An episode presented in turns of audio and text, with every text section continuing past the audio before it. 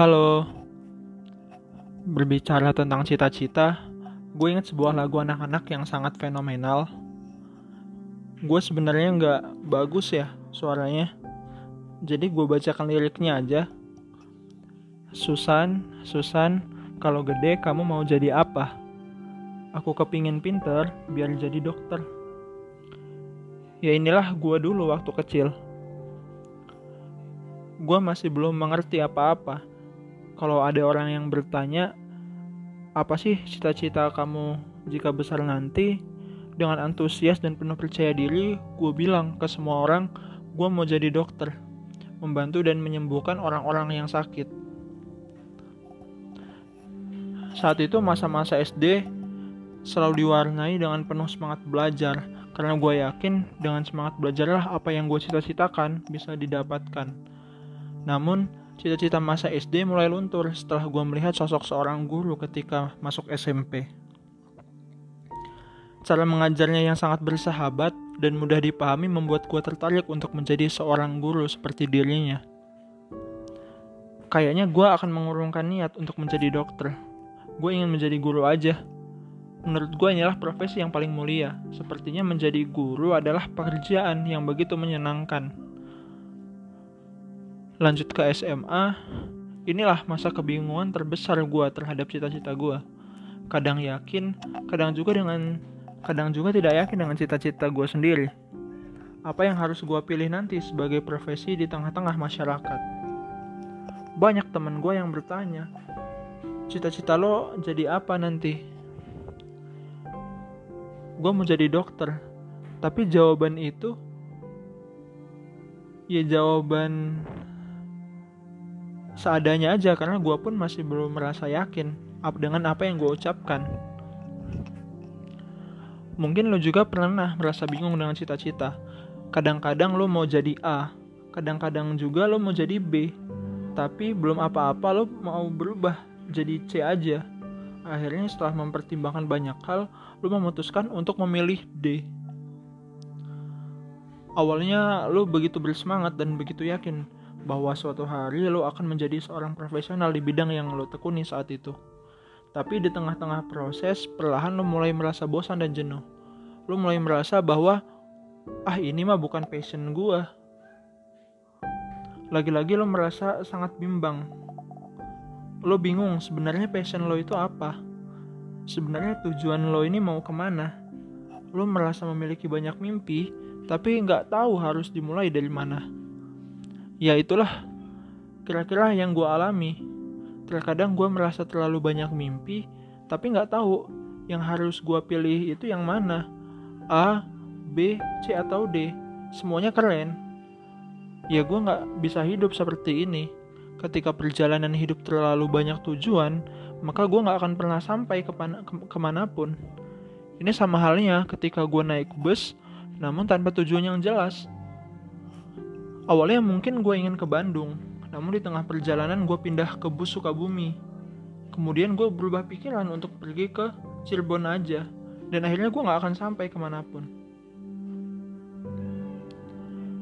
Gue bingung ke mana harus gue langkahkan kaki ini. Sepertinya lebih baik gue biarkan aja hidup ini mengalir seperti air dan ikuti aja ke mana arahnya. Tapi gue mikir air itu selalu mengalir ke tempat yang paling rendah. Masa hidup gue seperti itu?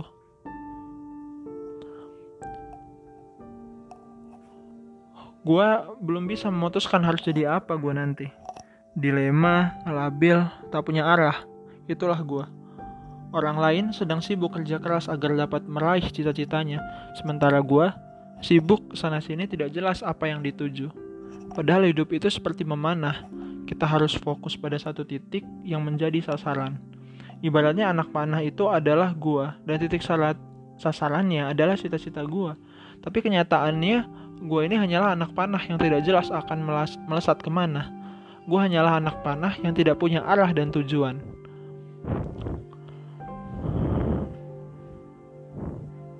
Mungkin lo pun merasakan apa yang gua rasakan. Tapi coba sekarang, tenanglah sejenak. Tarik napas lo dan hembuskan perlahan. perhatikanlah sekitar lo. Bukankah semua orang bermula dari tak tahu mau jadi apa? Albert Einstein tidak lahir di dunia ini, lalu tiba-tiba menyadari, nanti kalau sudah dewasa, gue ingin menemukan hukum relativitas. Seperti orang-orang lain, dia memulai kisahnya tanpa tahu apa-apa. Einstein pernah mengalami frustasi setelah tamat dari perguruan tinggi, akibat belum mendapatkan pekerjaan selama dua tahun. Namun dia tidak pernah menyerah, dia tetap berusaha melakukan apa pun hingga akhirnya mendapat pekerjaan dan tekun di bidangnya. Dia tak sekedar bermimpi, mungkin dia bahkan lupa bermimpi. Yakin dia lakukan yang dia lakukan hanyalah melakukan apa yang dia lakukan, benar-benar menekuninya. Dan jadilah dia seperti hari ini terkenal dengan penemuan hukum relativitasnya. Kemudian, coba lo lihat Thomas Alva Edison Thomas Alva Edison tidak terbangun dari tidurnya lalu berkata, nanti kalau sudah dewasa, gue ingin menemukan lampu. Enggak seperti itu. Seperti orang-orang lain, dia memulai kisahnya tanpa tahu apa-apa. Edison harus menjalani rasa pahit karena ia harus putus sekolah. Penyebabnya, guru di sekolahnya menilai Edison sebagai guru yang, maaf, sebagai murid yang sering tertinggal pelajaran dan tidak berbakat. Bahkan, Edison harus menerima kenyataan kalau dirinya mempunyai masalah pendengaran. Namun dia tidak pernah menyerah. Meski tak mengenyam pendidikan formal dan mengalami setengah tuli, bukan berarti ia ingin hidupnya dinaungi oleh awan kegelapan.